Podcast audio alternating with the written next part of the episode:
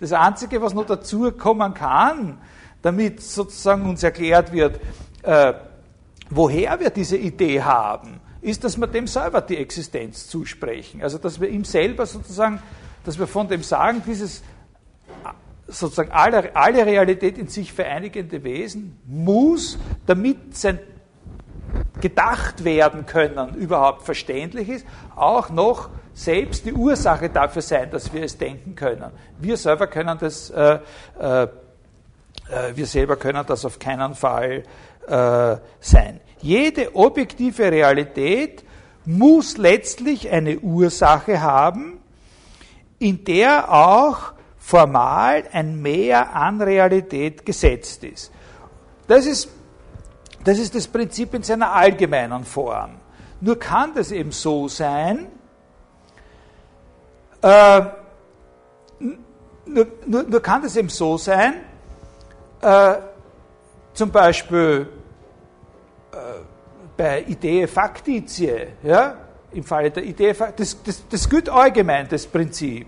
Ja, aber bei einer Idea Factitia äh, heißt es natürlich nicht, dass das, was das ist eben genau der Unterschied, um den es geht. Bei einer Idea Factitia heißt es natürlich nicht, dass das, was ich mir sozusagen aus Vorstellungen zusammengebastelt habe, die ich anderweitig her habe, deshalb auch als das, was ich mir da vorstelle, formal existieren muss. Das würde ja dann bedeuten, dass es alles, was ich mir vorstellen kann, auch wirklich gibt.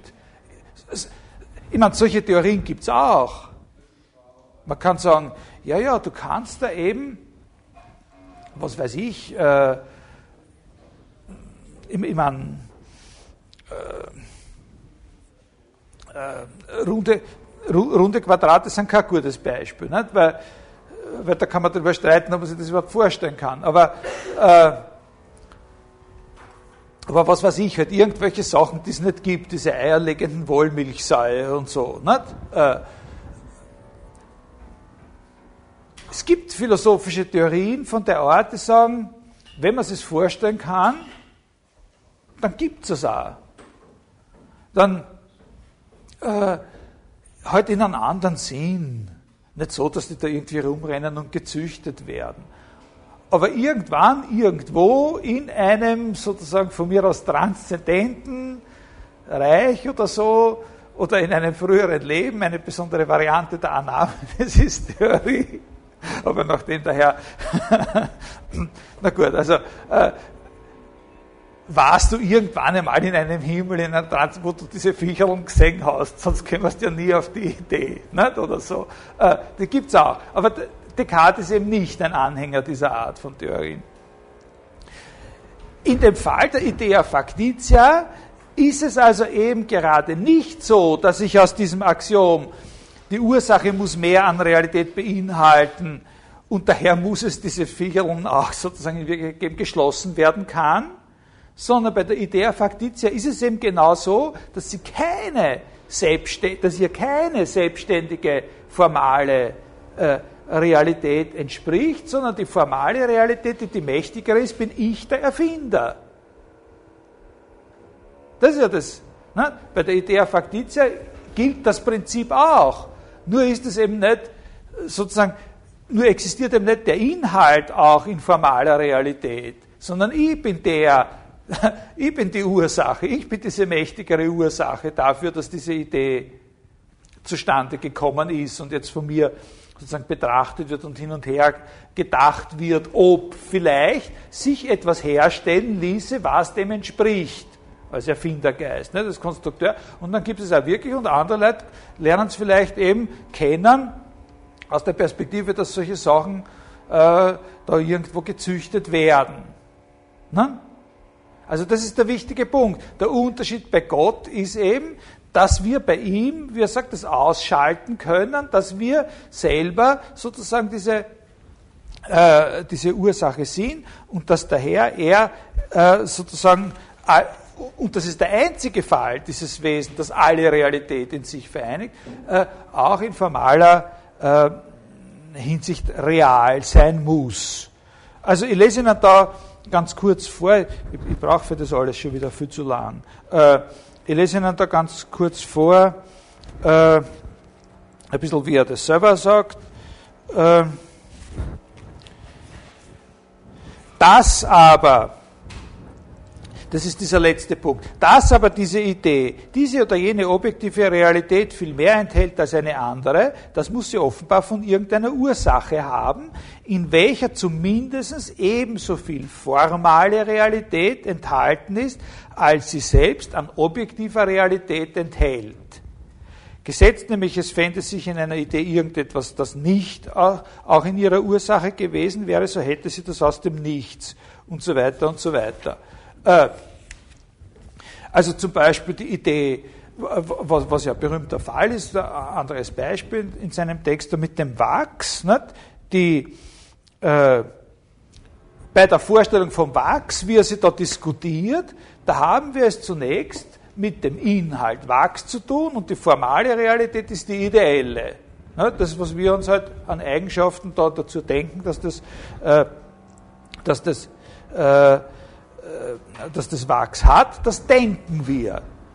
Also die, das Objektive sind diese verschiedenen Merkmale, äh, weich oder, oder, oder hart oder sozusagen formbar, plastisch und so weiter.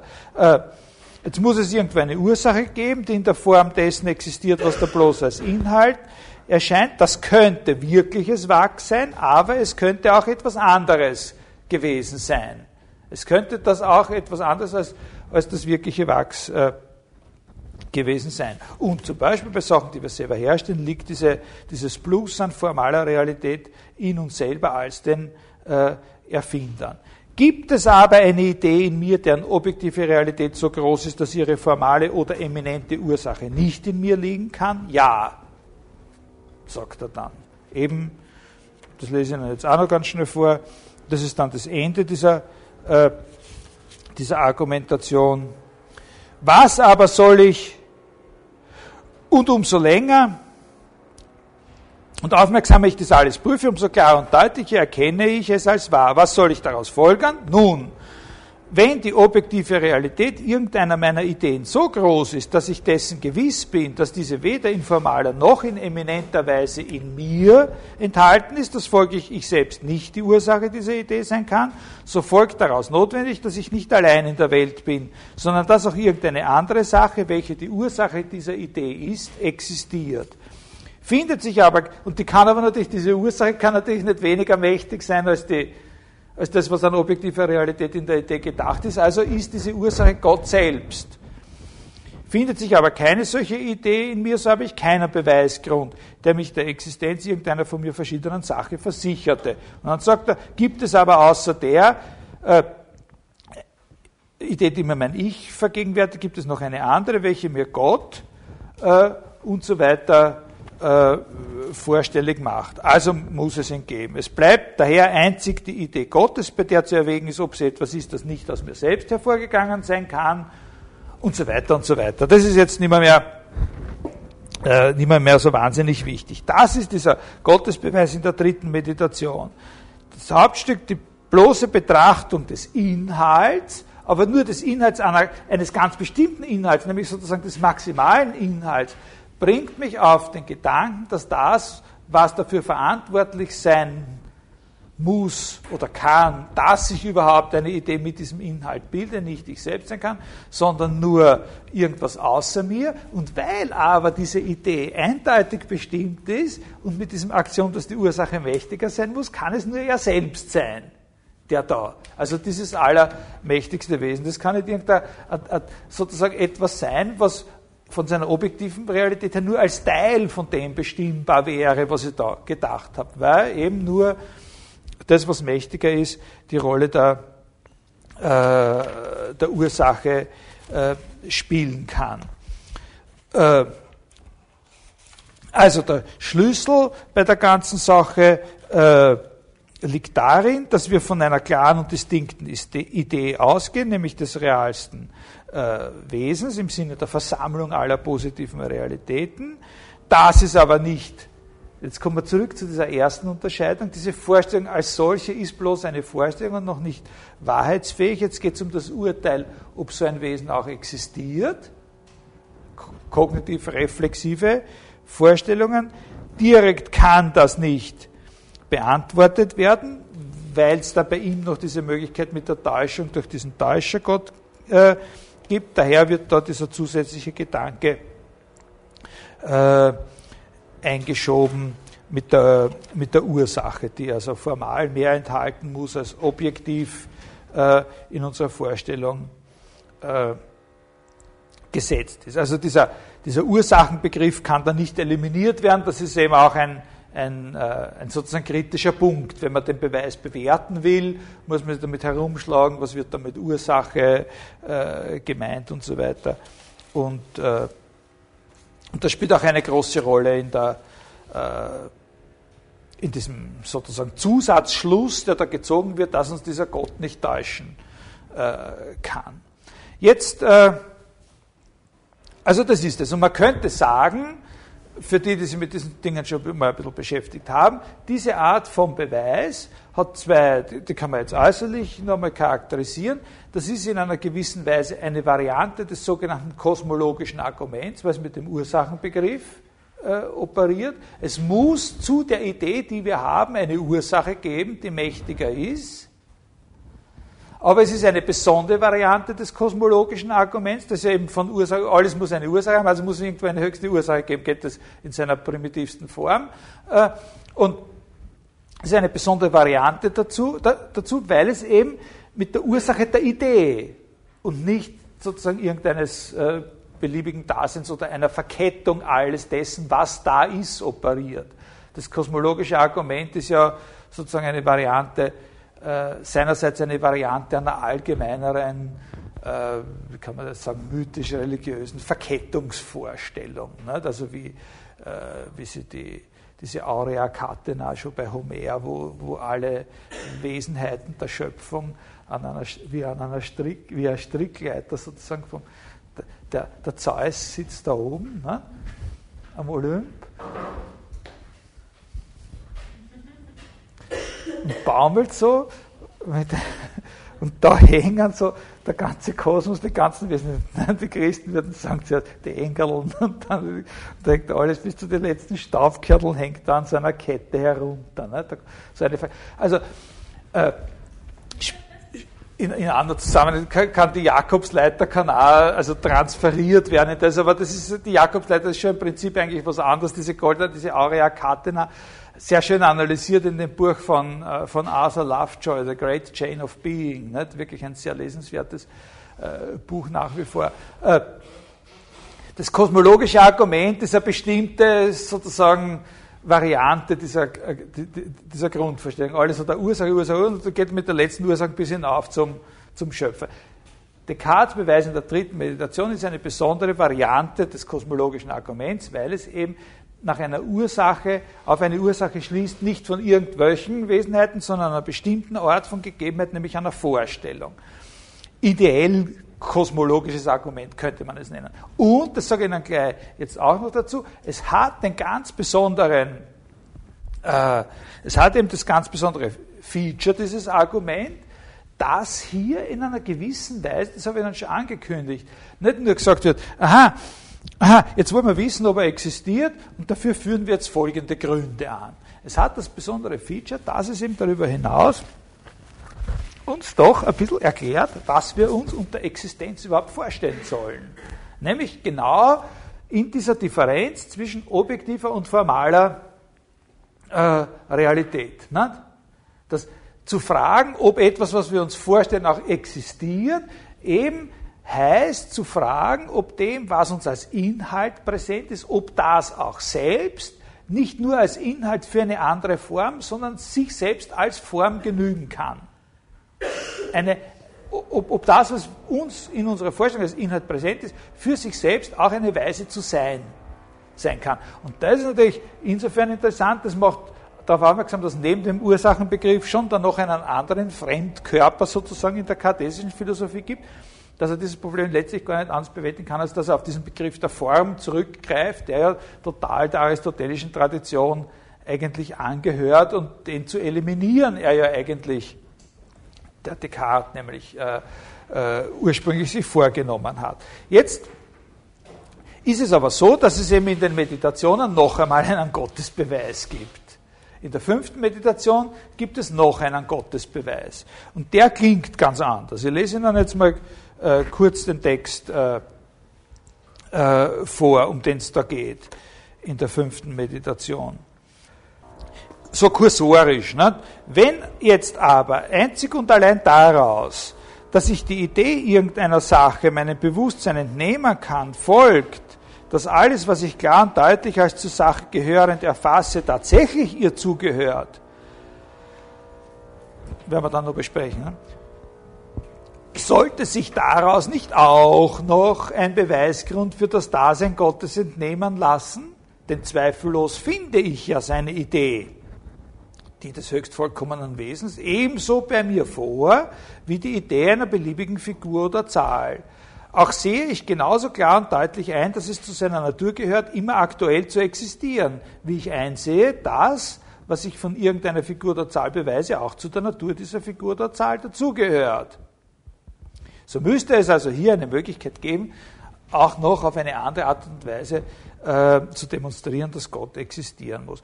Gleichwohl leuchtet das aber in der Tat auf den ersten Blick nicht gänzlich ein, sondern erweckt einen gewissen sophistischen Anschein. Da ich nämlich gewohnt bin, in allen anderen Dingen das Dasein, die Existenz ja von der Wesenheit, der Essenz ja zu unterscheiden, so rede ich mir leicht ein, dass jenes auch von der Wesenheit Gottes getrennt werden könne, das Dasein, und so Gott sich als nicht aktuell existierend denken lässt.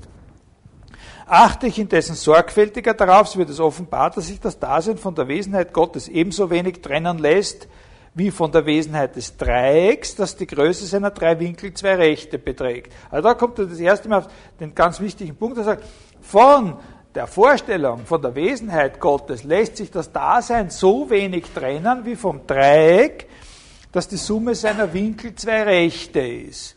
Während beim Dreieck aber sich natürlich sehr wohl die Existenz von der Wesenheit trennen lässt. Also für Gott spielt die Sache mit der Existenz dieselbe Rolle wie für das Dreieck die, dass seine Winkelsumme 180 Grad ist. Es widerstreitet daher ebenso sehr sich einen Gott, das heißt ein höchst vollkommenes Wesen zu denken, dem das Dasein mangelt, wie sich einen Berg zu denken ohne Tal. Aber gesetzt auch, dass ich Gott, jetzt macht das ja einen kleinen Einwand, nicht anders existiert denken könnte wie einen Berg nicht ohne Tal, so folgt doch sicher daraus, dass ich den Berg mit dem Tal denke, noch nicht, dass es überhaupt einen Berg in der Welt gibt. Das ist das, was ich Ihnen ja die ganze Zeit. Ne? Und so scheint auch daraus, dass ich Gott als Dasein denke, nicht zu folgen, dass Gott existiert. Legt doch mein Denken den Dingen keine Notwendigkeit auf. Immer schön bescheiden sein. Ne? Und ebenso wie ich mir ein geflügeltes Pferd in der Einbindung vorstellen kann, wenngleich kein Pferd Flügel hat, so könnte ich etwa auch Gott das Dasein andichten, wenngleich gar kein Gott existiert. Doch nein, hier liegt der Trugschluss. Denn daraus, dass ich den Berg nicht ohne Tal denken kann, folgt nicht, natürlich nicht, dass der Berg und das Tal irgendwo existieren, sondern nur, dass der Berg und das Tal, sie mögen nun existieren oder auch nicht existieren, voneinander nicht getrennt werden können. Dagegen folgt daraus, dass ich Gott nur als existierend, sozusagen nicht ohne Tal, ne, äh, denken kann, dass das Dasein von Gott untrennbar ist und demnach, dass in Wahrheit existiert, nicht als ob mein Denken dies bewirkte, immer schön bescheiden bleiben, oder als ob es irgendeiner Sache eine Notwendigkeit auferlegte, sondern im Gegenteil, weil ja die Notwendigkeit der Sache selbst, nämlich des Daseins Gottes, mich dazu bestimmt, dies zu denken. Denn es steht mir nicht frei, Gott ohne Dasein zu denken. So wie es mir andererseits natürlich schon frei steht, ein Pferd ohne Flügel oder mit Flügel mir zu denken. Wenngleich ich nämlich nicht notwendig jemals auf irgendeinen Gedanken von Gott verfallen muss, so ist es dennoch, so oft es mir beliebt, an ein erstes und höchstes Wesen zu denken und seine Idee aus der Schatzkammer meines Geistes hervorzuholen, notwendig, ihm alle Vollkommenheiten zuzuschreiben, wenn ich sie auch für jetzt nicht alle aufzähle. Und diese Notwendigkeit reicht später aus und später, wenn ich bemerke, dass das Dasein eine Vollkommenheit ist, richtig zu schließen, dass ein erstes und höchstes Wesen existiert. ich kann mir keine andere Sache ausdenken, zu deren Wesenheit das Dasein gehörte, als Gott allein. So ist es also nicht möglich, zwei oder mehrere Götter dieser Art anzunehmen und so weiter und so weiter. Also, das ist ein Beweis, der funktioniert sozusagen fünflotter, schnippschnapp. Nicht?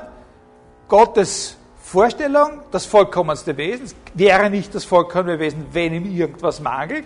Die Existenz ist etwas, was einer Sache mangeln kann, aber Gott kann sie nicht mangeln, also kann ich Gott gar nicht anders denken als existieren, also existiert er und so.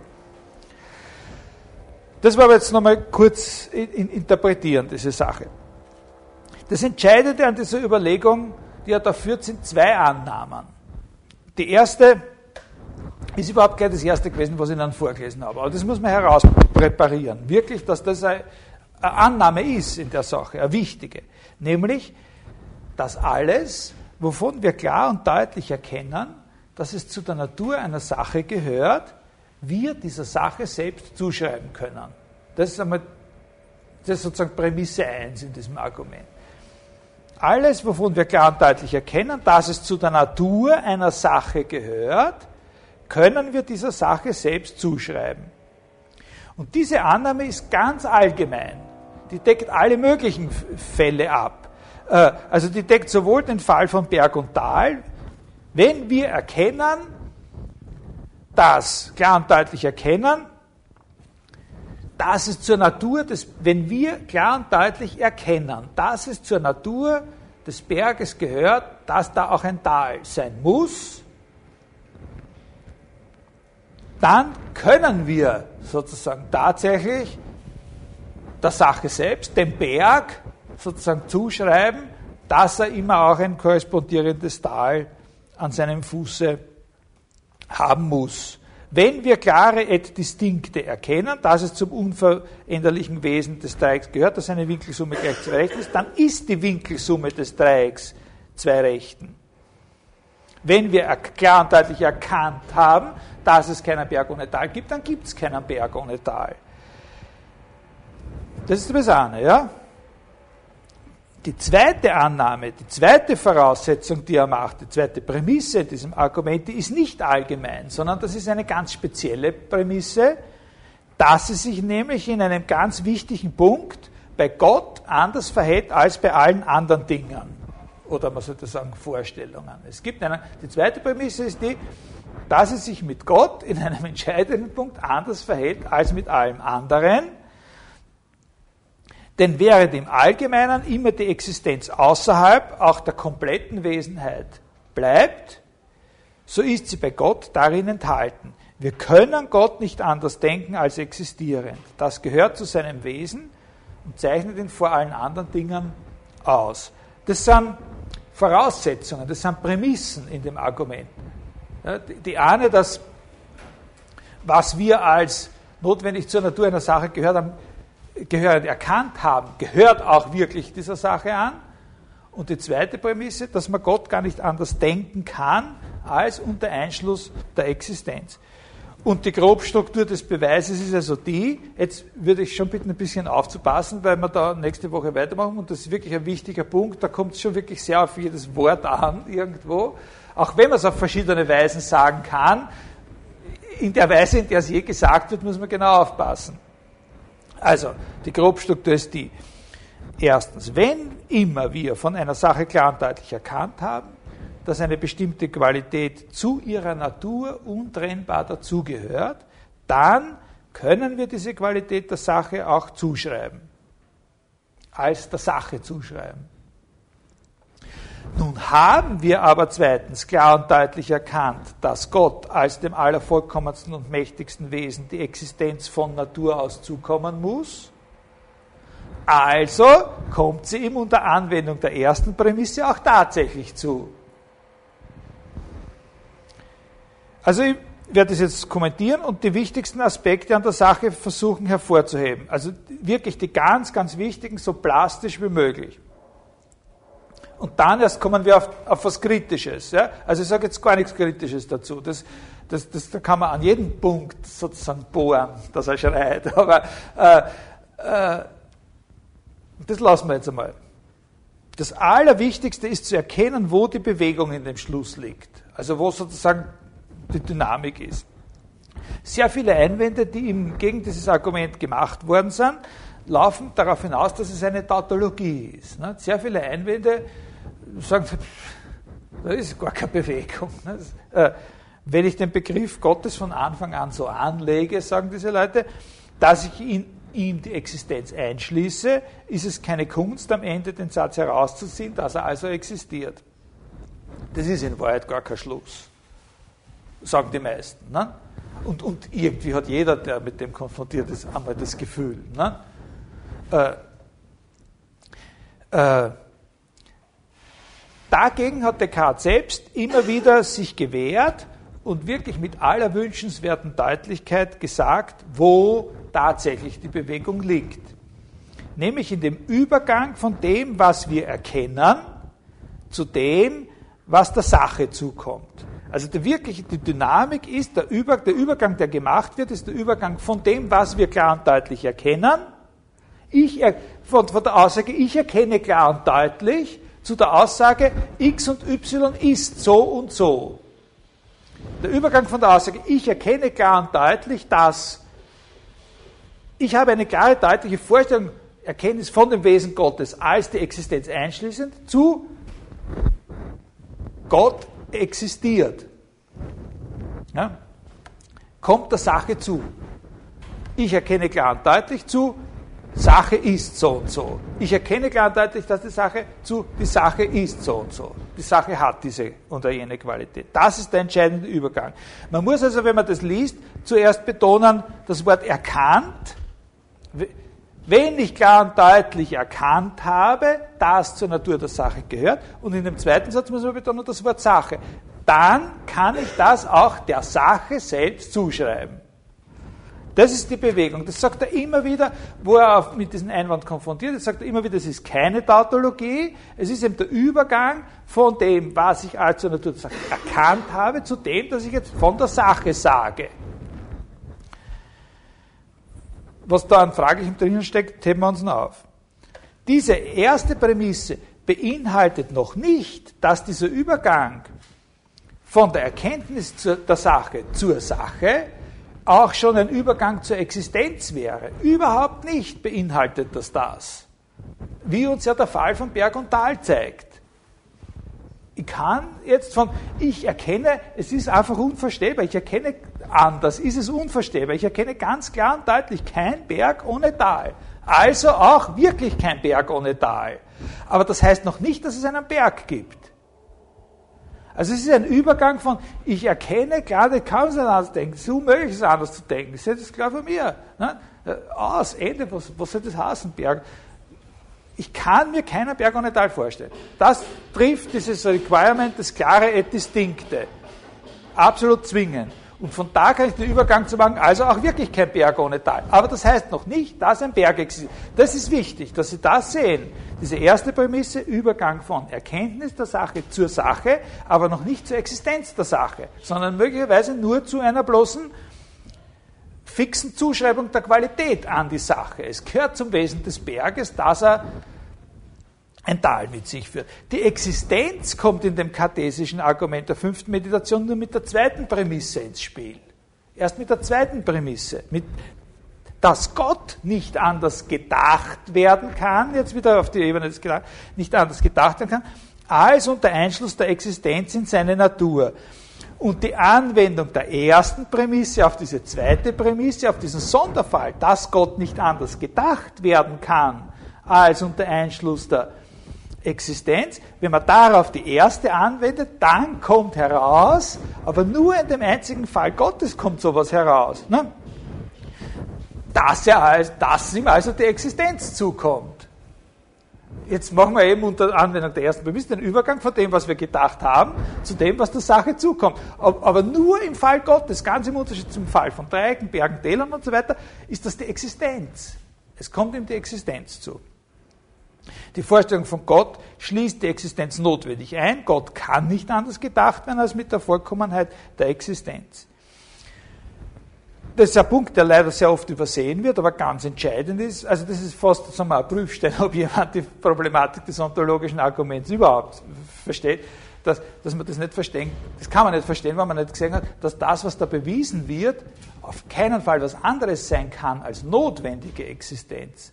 Zufällige oder kontingente Existenz könnte man auf diese Art und Weise nie beweisen. Der Beweis funktioniert nur in Bezug auf notwendige Existenz. Also, man kann gar nicht beweisen, von außen gesagt, dass Gott existiert im Sinne eines kontingenten Seins, das ihm auch nicht zukommen könnte. Also zum Beispiel in den ersten Einwänden gegen Descartes von Caterus, da bringt dieser äh, ein sehr instruktives Beispiel, sozusagen als eine Art Gegenbeispiel, wo er ein bisschen ärgern würde damit. Äh, das Beispiel mit dem Begriff des existierenden Löwen. Der Kater sagt, na, was ist denn mit dem Begriff eines existierenden Löwen? Na, wir bilden diesen Begriff des existierenden Löwen, das können wir doch, das ist ein völlig Begriff. Wir wissen ja alle, was wir uns darunter vorzustellen haben. Dann sind wir völlig klar und distinkt vor uns, den Inhalt. Existierender Löwe. Und wenn wir jetzt die erste Prämisse dazu nehmen, von allem, was wir klar und deutlich als zur Natur der Sache gehörend erkennen, also in diesem Fall die Existenz, ne, das ist eines der Merkmale, die wir da denken bei der Existenz, können wir auch der Sache selbst zuschreiben, also können wir dem Löwen, den wir uns gedacht haben, auch die Existenz zuschreiben.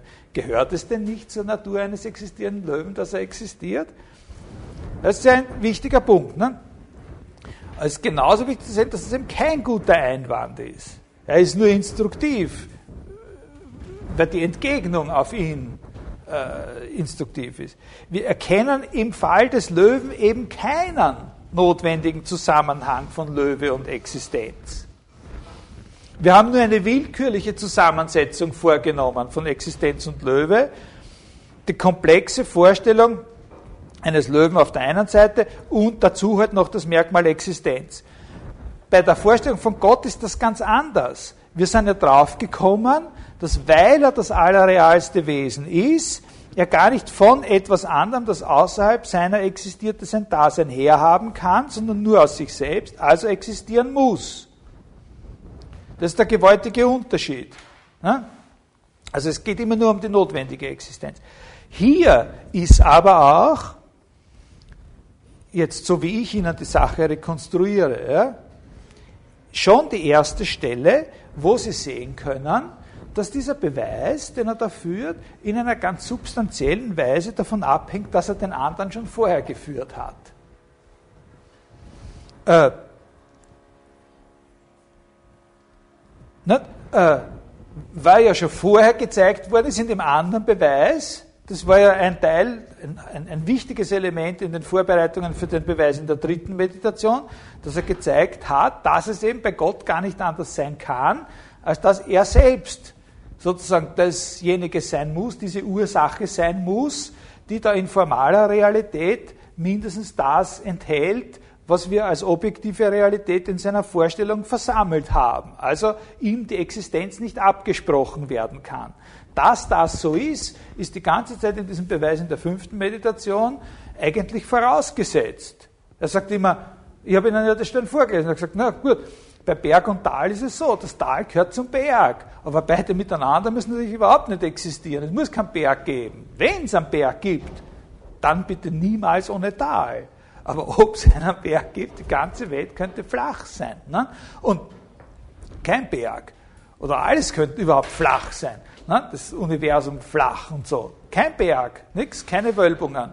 Äh, bei Gott wie wir ja wissen oder so, aber es wird jedenfalls nicht erklärt, ist es anders. Bei Gott ist es eben nicht so, dass wir da irgendwelche Eigenschaften haben und von denen stellen wir jetzt fest, ohne die kann er nicht oder so. Sondern wir haben auch noch im Unterschied zu Berg und Tal die Existenz. So wie das Tal zum Berg gehört eben bei Gott auch die Existenz dazu. Das wird aber da, wo ich Ihnen das vorgelesen habe, an diesen Stellen überhaupt nirgends bewiesen. Wir wissen schon aus den Beweisen der dritten Meditation. Also das ist ein ganz, äh, ein ganz wichtiger äh, Punkt. Ich wollte Ihnen da noch ein oder zwei äh, Stellen vorlesen. Das wäre ja auch nächstes Mal noch irgendwie zu Ende führen, weil das ja wirklich eine interessante Angelegenheit ist. Ich sage nur, vorwegnehmend zu dem, was ich Ihnen da das nächste Mal sagen werde, fast noch wichtiger ist ein zweiter, äh, eine zweite Linie der Abhängigkeit. Eine zweite Linie, auf der dieser Beweis total davon abhängt, dass man den anderen schon geführt hat. Nämlich, das ist diese erste Prämisse. Diese erste Prämisse, von der alle sagen, naja, das ist ja das Herz des Kartesianismus, die klare und distinkte Erkenntnis und so weiter. Das ist ja was überhaupt nicht, also so quasi wie, naja, also wo das begründet ist, das braucht man ja gar nicht. nicht? Ich meine, das ist sein, sein Herz. sein, da kann man von Descartes gar nicht reden, ohne das. Dass wenn wir etwas klar und distinkt als zur Natur der Sache gehörend erkannt haben, wir das dann auch der Sache selbst zuschreiben können. Das ist aber im Kontext der Meditationen überhaupt nicht trivial, sondern das ist ja genau das, was überhaupt erst durch diesen Gottesbeweis der dritten Meditation wieder in Kraft gesetzt wird, weil das ist ja genau das, was, was sozusagen problematisiert wird durch den Täuscher Gott. Der Täuscher Gott ist ja genau ein Argument gegen dieses Prinzip. Der Täuscher Gott ist ja genau die Überlegung, die sagt, wenn wir auch klar und distinkt erkennen, dass 2 und 2 4 ist und diese ganzen mathematischen Wahrheiten, so kann es trotzdem sein, dass man es nicht der Sache zuschreiben kann, weil Gott hat irgendwo einen abstrakten Sachverhalt geschaffen, der das Lügen straft. Und wann kommen wir denn wieder heraus aus, der, aus diesem Problem, aus dieser Zwickmühle mit dem Täuscher Gott? Was bringt uns denn da wieder raus? Da kommt man nicht raus, bevor nicht dieser Gottesbeweis der dritten Meditation. Also ein wesentlicher Effekt des Gottesbeweises der dritten Meditation ist, dass du überhaupt dass diese erste Prämisse für den anderen in Kraft gesetzt hat. Also, ich werde Ihnen das versuchen, nächstes Mal ein bisschen zu erklären und dann sage ich Ihnen ein bisschen was über Anselm und über Kant oder so. Aber vor allem werde ich Ihnen versuchen zu erklären, wie äh, wie eigentlich das zu beurteilen ist, dass Descartes sagt, na, ich habe da, sagt er im Vorwort dann, ich habe da jetzt einen neuen Gottesbeweis übrigens. also ist nicht schlecht, wird euch gefallen. Ist aber auch nicht ganz einfach. Es wird sicher welche kommen, die damit Schwierigkeiten haben, sagt er da. Äh, wie eigentlich die Stellung dieses Gottesbeweises total davon abhängt, dass äh, man einen anderen schon geführt hat und man sich dann fragen kann, welchen Wert hat er dann eigentlich, ne?